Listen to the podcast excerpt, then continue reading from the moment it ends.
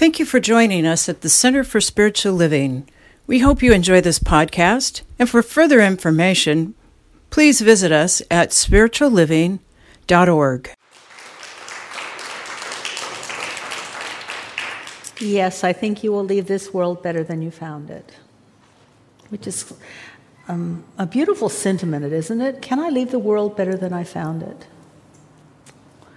You know, one of our uh, slogans is to be a force for good in the world, but it's not this organization that wants to be a force for good in the world. This, this organization is, is a collection of people. What we do is to empower each and every person to be a force for good in the world in their own way of doing it, in their own way of, of contributing, them being a force for good in the world, each and every one of us, and to leave the world just a little bit better I'm, uh, the, in April, we are, at least I am, and our Facebook page is, is looking at giving people simple little things that they can do to help Mother Earth because on the 22nd of April is Earth Day. And it just seemed appropriate to like just do little things because I can be overwhelmed. I, I can be overwhelmed. But if I can help make the world a better place by just buying bamboo toilet paper, well, why not? I mean, if I can help make the, better, better, the world a better place by doing less plastic, why not? I mean, why not? And it's a little bit at a time, a little bit at a time, a little bit at a time. And we can. We can be a force for good in the world in our own way. Today's talk title, though, is not about that, although I'll probably get to it a tiny bit. Uh, today's talk title is Before Enlightenment, chop wood, carry water. After enlightenment, chop wood, carry water. Wouldn't it be great if enlightenment was the end and then you were, you know, got a pass, like on Monopoly, go straight to heaven, no more trials and tribulations, uh, home free? Uh, it doesn't work that way. Enlightenment, for one thing, is an experience of what's going on, and and there is no end to what we will experience of what's going on. There will always be greater truths because truth is infinite, the universe is infinite, God is infinite, and I don't know that we're going to arrive. I'm not sure that we'll arrive, but we will continue to wake up to things. So I want to share with you a little wake up story that I have. This wake up story, like a lot of my wake up stories, came out of me being indignant. See, I don't have a lot of envy. I don't envy people's cars they drive. I don't envy people's houses they live in. Uh, sometimes I will some semi envy a vacation, but not really. It's like because I know how to do vacation. I can do. I go places. I can go places. I know I can go anywhere. I don't envy that, but I do envy experiences. I really love it when somebody has a miraculous experience. And if I'm in their presence, I always go, whoa, what about me? We go to Egypt and people will have these experiences pop, pop, pop, pop, experiences. Whoa, insights, whoa. And I'm going, I felt nothing. I felt nothing. Now I'll come home, I'll be different, so something happened, but I wanted to experience it. I wanted the, the boom, the ah, I wanted that. Nothing. Well, one of the times I was most envious is many, many, many years ago. I was taking a nine month tra- uh, training with Michael and Paulette Sun. And there were about 11 of us, and it was pretty intense. It was Friday night to Sunday evening, and lots of experiential things. And people were having all these experiences, and these ahas, and these openings, and these ooh, revelations. And I'm getting nothing. I'm getting nothing. Nothing. And I'm thinking, I'm the minister and I'm getting nothing. These are a bunch of lay people and they get experiences. What's going on? I want a, I want a something. And I think that by that time, we'd been together long enough that I even expressed that. I even sort of said it out loud to the group. I was trying to be honest and open, hoping that would work. Uh, you know, I was like, what? And now I've got nothing going on here. And um, so I'm walking back to my room after this last session. It was nighttime, and there were lights on the path. And I looked down, and literally, I looked at a rock. I literally just looked at a rock, and everything changed. Nothing changed, and everything changed. Everything was alive, everything was vibrant, everything was breathing, everything was, was beautiful. And I'm having this moment, and I go back to my room and I understand things. And this is when I really got on the Emma Curtis Hopkins path.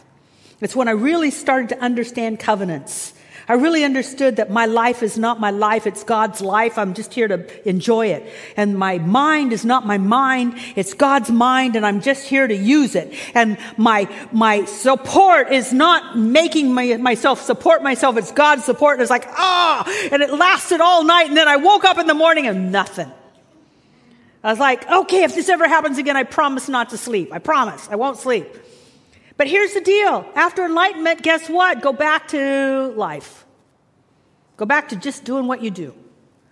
And how many of you, whether you're in the room or not, have had one of those moments where everything seemed to make sense? For a moment, for a brief moment, it all was open and then. How do we live after that? Richard Rohr, who wrote the book, The uh, Universal Christ, which is our book of the month, said there are four worldviews. The first worldview is the material worldview that if you can see it, it's real. If you can measure it, it's real. If you can somehow quantify it, it's real. So, this is real, the wind is real because you can feel it, you can measure it, you can quantify it. And then there's another worldview, which is the spiritual worldview. And the spiritual worldview says everything is, everything that's really real is spirit. Everything else is an effect and it's not really real. If it's, if it's not spirit, it's not really real. It's an illusion. A lot of religious traditions go by this. Not usually not, yeah, some Hinduism and some Buddhist. And when you get, they get so out on the edge, it's only real if it's spirit. Nothing else is real. It's an illusion. That's really scary way of thinking if you want to step out in front of a car. Because it will probably be real. And you could just say the hospital visit's an illusion. Richard Rohr says that there's another worldview, and that's the priestly worldview. Who knew? There's a worldview from us, for us.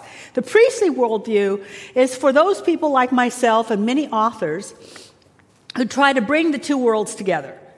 That, that spirit influences matter, matter influences spirit. And he said, then there's another worldview and that is, oh, I love this word, the incarnation view. That God incarnated not just as the man Jesus or Buddha or other spiritual teachers or even you and me, but that God incarnates as all of creation. All of creation is the body of God. Everything is alive and that matter is spirit in form and, and, and matter and spirit cannot be separated. It's not matter and spirit, it's spatter. It's the same thing. It's the same thing interwoven. And that's what I was seeing that night when I could see it alive and pulsating. You, I put it on my Facebook page. Scientists do not understand why the earth is giving off a pulse every 26 seconds. It pulses every 26 seconds. And I said, maybe it's a heartbeat. It, it, the earth is alive. One of the things I read a long time ago is that a gentleman was passing a young Native American gentleman or young boy on, on the, laying down on the ground. He said, What are you doing? He says, I'm really full of sorrow. So I'm laying on the earth so that she will take it from me. And I just read that one story, it changed my life. Days when I'm overcome with anger and regret and sorrow and, and worry stuff. When I'm overreacting to what I've read in the paper or I've heard on the radio, I will, if I'm really overcome, I go and I lay out in one of our fields and I just lay there and I say, Mama, take it. I, I, I can't handle this. And it feels like, and maybe it's just gravity, but it feels like things are being pulled from me into the ground. And after a while, I feel better. I encourage you to t- try it. Just try it. If, you know, it works for me, it might work for you. The earth is alive, it, it loves its creation, it hugs us. a spoiler alert for those of you that ever want to go to a Mystic Mind retreat with me one of the exercises is to spend an afternoon with a tree and talk to it. Just talk to the tree. So we were in Morocco, this beautiful resort, and uh, I, I, it was that time, and I said, Now, I want you to think of something that you have a quandary about, and I want you to go find a tree and talk to it, talk to the tree about it. And this one gentleman, he's a scientist, uh, pulled towards the mystical, but rooted in the material. Pulled in this direction. That's why he would decide to go to Morocco and spend a week with me in the Mystic Mind Retreat, and yet incredibly analytical. So he said, I'm not going to talk to no tree. The trees don't talk. But he was assigned that. So he said, uh, this is, this is crazy. And then he came back and he said, he, he said, I left here and I found this tree calling out to me to come and sit with it. And I said, I, and I said to myself, I'm not sitting on the ground. Because he was very, I'm, I'm, telling you, you could see, look at this guy and know that he didn't sit on the ground much. Anyway, I'm not sitting on the ground. And there was a chair by the tree. So I sat on the tree, on the chair, and I spent time with the tree, and we had a great conversation, and it answered a lot of my questions. See, the earth is alive. It's not like here's intelligence and here's not intelligence. There's only intelligence. And when we have ears to really hear, we hear the intelligence that's happening through things and with things and in things and as things, including ourselves. The, the, the saint, I, some, the Catholic Church named him a saint, Bonaventure. I mean, think that, that's quite the name, Bonaventure. Saint Bonaventure said, Every creature is the Word of God, and nature is the first book of the Bible. Bible just means collection of books. It could, be, it could have been called library. And Judge Thomas Troward, who was a major influence on Ernest Holmes, said that he was influenced in all of his teaching, and he, and he has an amazing metaphysical teaching that really influenced what we teach here. He said, I only learned from two things the Bible and nature. And out of that came my philosophy. So w- everything is alive. There's a song that, that um, Lavon Hardison sings here, and I love it. It's like everything is holy now. To wake up to that fourth way of, of living is it's not this influencing that or that influencing this. It's like everything is holy now. Everything is holy now. So, we will have those moments when we will understand everything is holy now. The gentleman that was talking to the tree has a greater understanding of everything is holy now. I'm not sure he still talks to trees when he got home. I'm not sure, I mean, I absolutely know that I don't go lay on the earth unless I'm in trouble. What do we do in between? In between those moments of enlightenment, what do we do?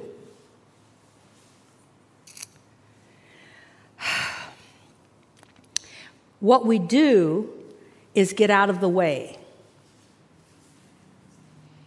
See, I maybe my telling my group that I how frustrated I was and letting instead of trying to look smart and look holy and whatever just by downloading what was going on for me maybe that was my way of getting out of the way maybe laying down on the on the ground is just my way of getting out of the way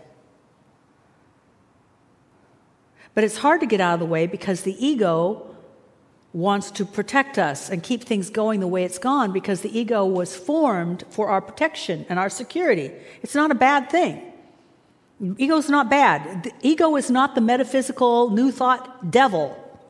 You know, before we were afraid of the devil, now we're afraid of our ego. No, ego is just wanting to keep us safe. It developed to keep us safe and comfortable. And new things are uncomfortable. So it likes status quo. And it likes, and status quo, quo means that it needs to keep things the same, so it's hard to get out of the way for the ego because the ego doesn't then know what to do. So, really, this talk is about what to do. After enlightenment, chop wood, carry water. After enlightenment, do these things. So, I want to share with you some things to do that'll keep your ego busy so that you can get out of the way and have the revelation of what's going on, which Richard Rohr, in his book, The Universal Christ, says is always going on and always wants to break through into our consciousness. But we're too busy seeing the world as this or this instead of just allowing the world to reveal itself to us. There's a difference there's a difference. How many of you, this is what I love about falling in love. When you, how, okay, who's ever fallen in love? Let's just see if we, we got some people. Okay, great. When you fall in love, isn't it like, wow, you watch the person, you know, there's just like this revelation after revelation. they like spinach. oh my, no, Brussels. I mean, you know, it's such a revelation. Love opens us up to the revelation of the beauty of the earth, and that's called enlightenment. But we're too busy doing other things. So I want to share with you Emma Curtis Hopkins' do's and don'ts for getting out of the way so you can experience more enlightenment. Do's and don'ts. And, the, and the, I, I'm doing this because if you're like, if your ego's like my ego, my ego likes a list so it can feel like it's accomplished something. Let's start with the don'ts. First don't. What's the first don't that we teach in this church? Don't complain. Don't complain.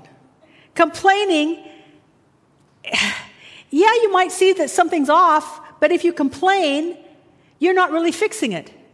You think you've accomplished something, but since consciousness is that what we give our attention to increases, you'll just find more to complain about. And it's kind of a, a, a, it creates a kind of an ugly energy. I always feel like it's like, uh, plaque for our consciousness. It, it's like really bad cholesterol for the flow of good in our life. Complaining builds up and, and squishes our ability to let God flow through us. Now, it doesn't mean that what you are complaining about isn't true, but Emma says it this way if you see something, do something. If you see something that's not right, ask the Spirit of God, what can I do to remedy it, change it, move it? That's what is ours to do. The next one don't accuse. We already have enough sin within ourselves to handle. Don't start handling other people's uh, sin. This, I, I, that was what I think Jesus was getting at when, when uh, people tried to trick him and they brought a woman who had been caught in adultery. Isn't it interesting that the woman caught in adultery was brought? Uh, doesn't it take two? Just asking. Um, Anyway, the woman was caught in adultery, brought to him, and they said, You know, the, the, the law is that we must stone her to death. What do you say? Because he'd been teaching love and forgiveness, and so they thought they'd catch him. And he said, Well, let the first one without sin throw the first stone. And they all knew that they'd all sinned. We've all got our own sin, we've got our own life. I have enough work to do on my own. You have enough work to do on your own. Plus, here's the ugly little secret about that, which also shows up in the New Testament. When Jesus said, Don't try to pluck the, the splinter out of your neighbor's eye because it might be a reflection of the plank in your own. See, when we accuse someone else, it's because there's a little bit of that in us. When I see something wrong about someone else, it's because there's a little bit about that in my in myself. Now I might be much more polished about it and subtle and sneaky. And only in and I may not act out of it, but it's in me and that's why I don't like it in you. Now, that's why I've never really felt really, I mean, there's some things that I just don't react to because it's not in me. Other things I react to because it's just, you know, I keep it under control and so should you. But it's still in me. That's why I hate it in you. Don't play dumb. Don't play dumb. Don't complain, don't accuse, and don't play dumb. Actually, Emma Curtis Hopkins would say it this way don't believe in ignorance. See, if the universe could co- create a body that works out of a bunch of cells that actually cooperate with each other, if it could create a, a, an ecosystem that is balanced and everything supports everything else except when human beings become involved, then that intelligence is everywhere and it's in us, and we have to stop saying, I don't know. We can say it hasn't been revealed to me yet. I haven't listened deeply enough, but we are a center of divine intelligence. The love intelligence of the universe finds a center in us. And we stop its revelation by saying, I don't know, and then stopping. How many of you get, get yourself off the hook by just saying, I don't know? We get ourselves off the hook. I don't have to know that. I don't have to do that because I don't know how to do it. Instead of saying, I don't know at this moment, uh, but I'm willing, to, I'm willing to know, I'm willing to listen, I'm willing to be inspired. Do you see the difference? It's like, don't, to say I don't know is like a stop, like, and you'll never know. We don't give up. At least don't give up on your goal. But you can give up on the method to your goal. If you are going someplace, want something, and you're not getting there, don't give up on the goal, give up on the method. The method be, may be the wrong method. In the Bible, it's told in this parable, and this is actually a story in John, but all of John is a parable. And Jesus had, had died and was resurrected, and his friends didn't understand what was going on, so they went back to fishing. That's what they knew. And he saw them out in uh, the Sea of Galilee, which is really a big lake. And they were throwing the net over, pulling it up, getting nothing. Throwing the net over, pulling it up, got nothing. And he said, Put it, he, he, he, they didn't recognize him, but he said, Put the net on the other side of the boat. Like, yeah, like fish only sw- swim on one side of the boat. That's why you know it's a parable. So they put the net on the other side of the boat, pull it up, and it's so heavy and full that fish are flopping all over. What that means is, is that sometimes all you have to ask is spirit of spirit within, what's another way I might go about this? How else should I see this? What do I need to change or shift? How could I have a different conversation? Do I need a different kind of exercise? To see, don't give up on the goal, give up on the way perhaps you're doing it. Be willing to get new instructions and new, in, and new direction. So let's go into the do's. The first do is praise everything. Praise, according to Emma Curtis Hopkins, praise gets the healing energy flowing. And by healing, she doesn't mean heal. You're healed. You're healed. And so she means you get the revelation of wholeness moving. You have more wholeness in your life. Things turn out differently because you praised things. Now, if you've been around us for a while, you may know that it's often that we will do, I, I, I praise you and I raise you in the name of love. I want to tell you where that came from. That came from uh, a teaching from Marcia Sutton, but she got it from her practitioner, Lloyd Strom. And Lloyd Strom invented this in his own head and in his own life because he worked at a, at a county government office. And it was, it, it was in licensing and it was in, in um, construction. And people would come for permits. And then they'd have to get checked. And he was always running into very aggressive contractors who really wanted him to make it good for them. Okay, can you kind of get the idea? And even though Lloyd, I've met him, he's a very large man, he was often intimidated by these guys that came in angry. How dare you not approve this permit? How dare you say I have to do something else? So what he would do is when he found out that he, someone was coming to see him, he'd be in his office and he'd do, he, and, and, and as he was walking towards the counter, he'd say, in his mind, not out loud, you know, that would have been weird. I praise you and I raise you in the name of love. And he'd, he I praise you and I raise you in the name of love. And so he'd be walking, I praise you and I raise you in the name of love. I praise you and I raise you in the name of love. Praise you and I raise you in the name of love. I praise you and I raise you in the name of love. By the time he got to the counter, they were all calmed down and had a civil discussion. See, we don't just praise what we love, we praise everything so that we'll love it and it will love us back. What we praise praises us back. So it's not just an affirmation of your good, it's also a transformational tool. Praise everything. If you've got something going on in your body, praise your body. If you've got something going on in your finances, praise your finances. If you've got something going on in your social life, praise your social life praise everything and it transforms. The next one is give thanks. Emma Curtis Hopkins says that not being grateful covers up our prosperity. Not being grateful covers up our prosperity. And prosperity to her means thriving in every area of your life.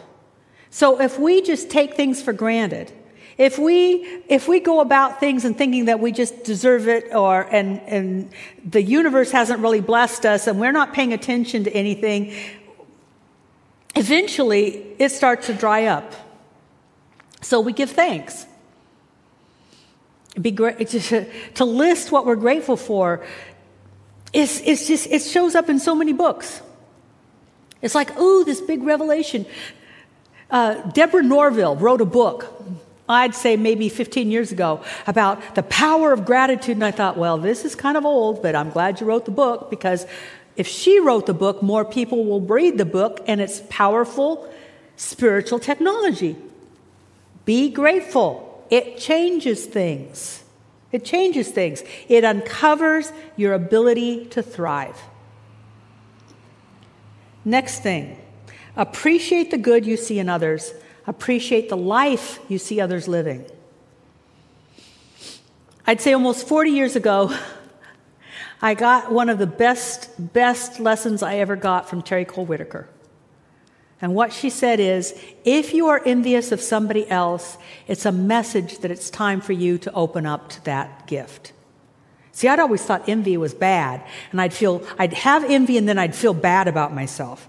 And what she's saying is if you envy something, it's that's the universe saying it's time to open up to that being given to you as well. If you like it, be willing to own it, to say, oh, this is for me. I was at a horse show last week, and there's two people that I envied. One was her ability to have fun, whether her horse did well or not. She'd come off, and she got last place, and she's smiling and laughing and saying, That was so fun. I went, I want that. I, that's, that's the attitude I want. And then there was this other woman who had so many wonderful ideas. She was so profound and confident and filled with wisdom. And I said, I want that. I want her confidence and her wisdom and her ability to see things in a new way. I want that. I was envious of those qualities, but I'm not going to say they have them and I don't. No, they have them and it's now my turn. I want to, I, I, do art, and there's so much that I don't show and I don't bring forward and I paint over because I hate it. It's like, I want to love bad stuff. Why? I already did it. Why not love it? Have fun. How many of you know you get a little serious? So why not have fun? Wow, what a mess. Man, did I learn from that mess. Anyway, that's what I want. Appreciate the good you see in others. Appreciate what you see that they have. It's time for you to open up and have that as well. I'm, the last one I'm going to live, leave you with is a B, and that is be satisfied. So many are not satisfied. The world is in the shape it is because people just aren't satisfied. They don't have enough land, they don't have enough money, they don't have enough uh, followers, they don't have enough influence, they don't have enough beauty, they don't have enough this, they don't have enough that. And so it just gets so divisive. I, I, learned this also many years ago, maybe even more than 40 years ago, maybe 45 years ago. I was into lists. This is when I gave up lists. How many of you have done the lists? The list for the house, the list for the person, the list for the this, the list for the that. I was into lists. And I was getting good at lists. And I was dating the perfect list. Everything I wanted was on that list. He had the car, the job, the company, the house with the view. He had everything. He was my list, and I was so unhappy. There was just no spark. And I thought every, uh, the universe hated me, and this stuff doesn't work. And I went to my minister at the time, John Graham, Ingram, John Ingram, and I was crying. I was just crying. I was in my 20s. Forgive me. I was bawling nothing works. This is so awful. It's not working out. And he says, Well, you forgot something. I said, What I forget? to be satisfied. What? I mean, like, really, what? you can be satisfied? what? He said, Yeah, what you want is a satisfying, fulfilling relationship. You don't want a this or this or this. That may not satisfy you. Well, obviously, it didn't. And so I've shifted the way I pray now. I want a satisfying, fulfilling relationship, and I've had them. And then I added another one because sometimes it was satisfying, fulfilling, but it didn't shift when I was shifting. So I've added, I want a satisfying, fulfilling, supportive relationship. I want a satisfying, fulfilling, supportive job. I want a satisfying, fulfilling, supportive social environment. I want satisfying, fulfilling, and supportive um, trips. I want, I want satisfying, fulfilling, and, and supportive environment. I just those three words cover it. And God knows how to make it that way, more so than I do. More than my, my mind can figure out a list. In Emma Curtis Hopkins' scientific Christian mental practice, the last practice for Sunday is I am satisfied with the world in which I walk. I mean, doesn't that just feel good? It doesn't mean that things won't change. It doesn't mean that things can't get better. But in the meantime, you're satisfied. You don't have that hungry, I've got to change things going on because consciousness is cause. If you're never satisfied, you'll never be satisfied. But if you're satisfied, you go from glory to glory to glory to glory and it'll be satisfying. So let's pray for satisfaction. Who's up for it? Okay. Joel will, sh- Joel will join me. We're going to move into a song that Savannah's going to sing about a beautiful city. But you know, a beautiful city is filled with people that are content and peaceful. In, the, in John, Jesus says, Many saviors will come out of Jerusalem. Jerusalem means peace. When we become peaceful, when we're satisfied, when we're content, that's when we're going to make a difference in the world. Not the people who say, you shouldn't, you shouldn't, you shouldn't, you shouldn't. No, it's those people who are peaceful. That's why Martin Luther King worked on his consciousness to be peaceful and loving, and then he was a force for good in the world. The same thing happened with Nelson Mandela and Gandhi. Many saviors will come out of Jerusalem, that sense of peace, contentment, security, satisfaction that comes out of knowing that we are right with our God. Who's up for that? Then, Father, Mother, God within, I speak my word.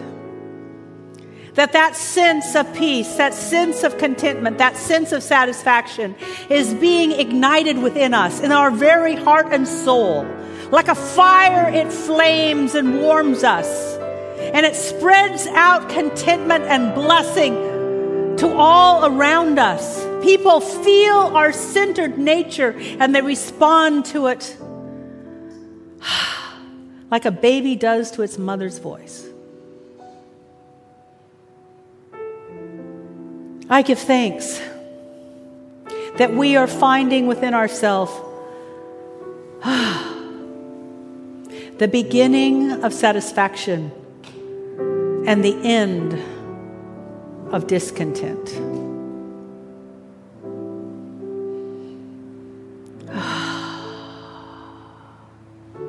And we are the place where something beautiful can emerge. And we are the people who are creating a beautiful city. We are the people who are creating a beautiful planet. We are the people who are adding beauty to the universe.